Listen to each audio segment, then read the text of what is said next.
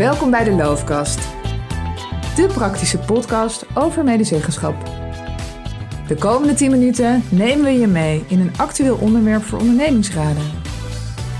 Praktische tips en voorbeelden waar je gelijk wat aan hebt. Welkom bij een nieuwe aflevering van De Loofkast, de praktische podcast over medezeggenschap.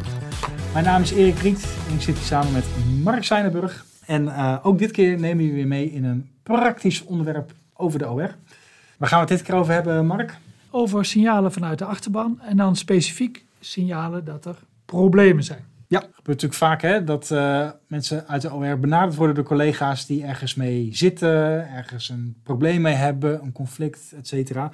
En dat is dan soms een grijs gebied, hè, van wanneer ga je er dan iets mee doen en wanneer laat je het? Wanneer is iets voor de OR en wanneer... Ja. Nee, is heel herkenbaar natuurlijk. En, en uh, laten we ook eerlijk zijn, hè, als je in de OR stapt, dan is vaak een van de, van de redenen daarvoor dat je wat wil betekenen voor collega's. En ja, als mensen je dan om hulp vragen, ja, wat, wat ligt dan meer voor de hand dan ook om daarin te stappen? Maar, spoiler, eh, dat is vaak niet de taak van de OR. Hè? Dat is eigenlijk de kern van deze podcast waar we het over gaan hebben. En het klassieke geval is natuurlijk hè, dat, dat één klacht is niets, uh, één individueel geval is niets voor de OR. Pas als het een breder punt is, dan wordt het wat voor de OR. Maar, zoals Erik al zei, dat is een grijs gebied. Hoe werkt dat nou in de praktijk? Ja, hoe werkt dat dan in de praktijk? Dus bijvoorbeeld, iemand komt gewoon naar je toe met iets waar hij tegenaan loopt? Binnen, op, op zijn afdeling bijvoorbeeld. Ik denk dat het dan nou, sowieso natuurlijk goed is om even uit te vragen van wat, uh, wat is het precies, dat je een, gewoon een goed beeld hebt. Dus gewoon veel vragen stellen, open vragen stellen. Um, vervolgens bij die persoon ook checkt van, vind je het goed dat ik jouw verhaal deel met de rest van de OR? Dus dat lijkt me sowieso goed, dat alle signalen die jullie als individuele leden opvangen, dat je die met elkaar even kort eh, bespreekt, bij elkaar brengt, zodat je wellicht ook uh, een bepaalde rode draad gaat ontdekken of toch gaat merken in de loop van de tijd, hey, bepaalde dingen, dat lijken individuele signalen, komt toch wel vaker terug. Dus, stel dat dat zo is, dan zou je dus ook met elkaar kunnen overleggen van, is dat dan ook iets wat we als OR willen oppakken? Dat is natuurlijk ook een keuze.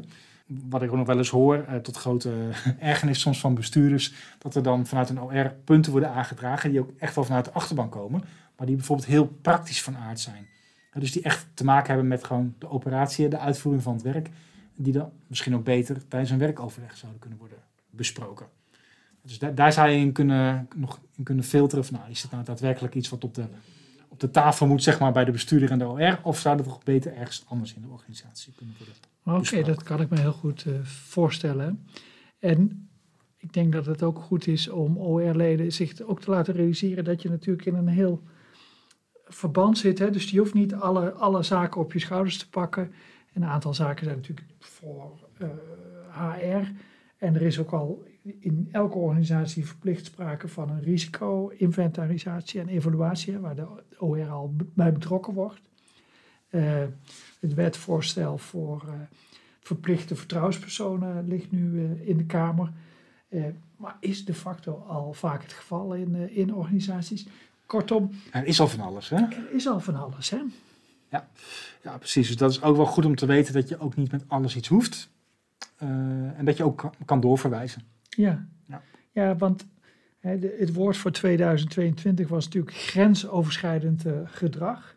Hè, dus stel nou iemand komt met dat soort zaken naar je toe. Hè, dus een manager die uh, met stemverheffing spreekt, die spelletjes speelt. Hè, we hebben er in de, in de media over kunnen lezen. Iets voor de OR? Ja, of toch misschien iets meer voor de vertrouwenspersoon. De Loofkast, verhaal uit de praktijk. We hebben al genoemd dat uh, de OR de rol van vertrouwenspersoon vooral niet naar zich toe moet trekken. Maar wat doet een vertrouwenspersoon eigenlijk? We vragen het aan een echte vertrouwenspersoon, Peter Geurts, vertrouwenspersoon en bovendien oprichter van het Nationaal Bureau Extern Vertrouwenspersoon. Peter, welkom. Fijn dat je ons kunt helpen met een aantal lastige punten Laten we bij het begin beginnen. Zo'n vertrouwenspersoon. Wat kun je eigenlijk van een vertrouwenspersoon verwachten? Nou, dankjewel Mark voor de uitnodiging. Um, ja, wat is een vertrouwenspersoon? Het is een, het is een van de, van de uh, mooiste functies vind ik zelf die er eh, tegenwoordig zijn. Een uh, vertrouwenspersoon is degene waar je naartoe kunt gaan um, voor een onafhankelijk advies, bijvoorbeeld in het geval van uh, intimidatie of in het geval van zeg maar ongewenste omgangsvormen en in het geval van uh, integriteitsschendingen. En bij uh, ongewenste omgangsvormen kent iedereen natuurlijk het verhaal van seksuele intimidatie, zoals bij The Voice of hiërarchische bij De Wereld Draait Door. Maar er is ook sprake van ongewenste omgangsvorm als het gaat over agressie en geweld, over pesten en discriminatie, uitsluiting en dat soort zaken. En, en hoe werkt dat dan? Dan komt iemand bij zo'n vertrouwenspersoon, die, die belt, uh, gaat er langs. En wat, wat gebeurt er vervolgens? Wat, wat kan je verwachten van zo'n vertrouwenspersoon en wat kan je niet verwachten? Een vertrouwenspersoon eh, die zorgt in eerste instantie voor het opvangsgesprek. En je kunt er naartoe en uh, de ervaring leert dat als je in het begin uh, van een mogelijke um, uh, incident vroeg optreedt, kun je een hoop ellende voorkomen. Dus het gesprek is heel belangrijk. Een, een, een, een vertrouwenspersoon denkt mee over de mogelijkheden. Hè? Dat, dat kan eventueel doorverwijzen zijn of escaleren intern of extern de organisatie. Um, maar een vertrouwenspersoon zal nooit zonder toestemming van een individu uh, de organisatie in. En daarom pleit ik zelf ook altijd voor extern vertrouwenspersonen. Hè? Dan, dan ben je daarin gegarandeerd. Want het is natuurlijk heel raar als de hoofd of directeur HR tegelijkertijd vertrouwenspersoon is. En vandaar dat, dat de, de, de onafhankelijkheid echt gewaarborgd moet zijn. Oké, dat begrijp ik.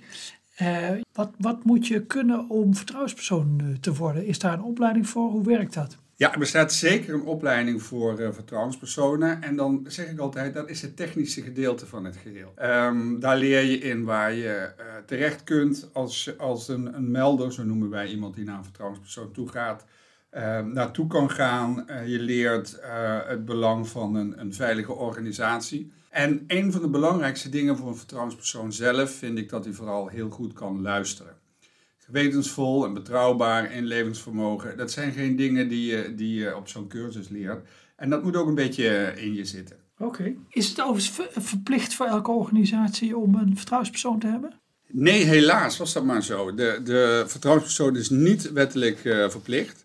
En vindt zijn, uh, er zit wel een, een, een, soort van wettelijke basis in de Arbo-wet. Uh, maar er is geen verplichting voor een, voor een arbeids- of voor een vertrouwenspersoon of eigenlijk voor het inrichten van een, um, een veilige werkomgeving. Het is wel zo dat elke organisatie verplicht is voor een uh, psychosociaal veilige uh, organisatie-inrichting. Iedereen moet wel op zijn gemak kunnen werken en veilig voelen. Nou, dankjewel. Zover, Peter. Uh, het geeft helder. Dankjewel.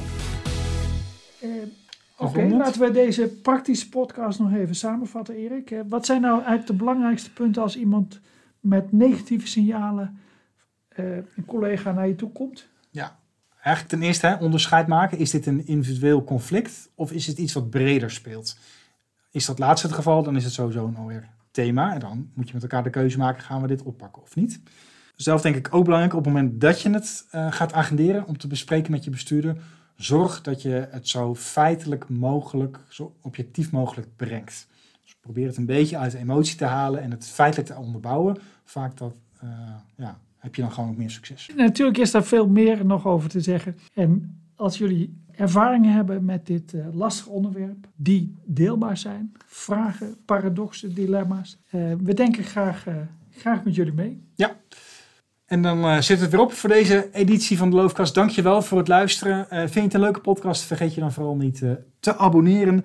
En heb je zelf een vraag of een onderwerp dat je graag uh, behandeld zou zien worden door ons? Nou, laat het dan vooral weten. Vinden we erg leuk om met jullie praktijkvragen uh, aan de slag te gaan. Uh, je kunt bijvoorbeeld een berichtje achterlaten op onze LinkedIn-pagina of even een DM'tje sturen. Of anders weet je ons ook al via mail of telefoon te vinden. we horen graag van je en we spreken je graag weer een, een volgende keer voor een nieuwe editie van De Loofkast. Dit was De Loofkast, de praktische podcast over medezeggenschap. De Loofkast wordt je aangeboden door Looftraining en Advies. Ontdekken wat wij voor jou OR kunnen betekenen? Bekijk onze website op www.looftrainingen.nl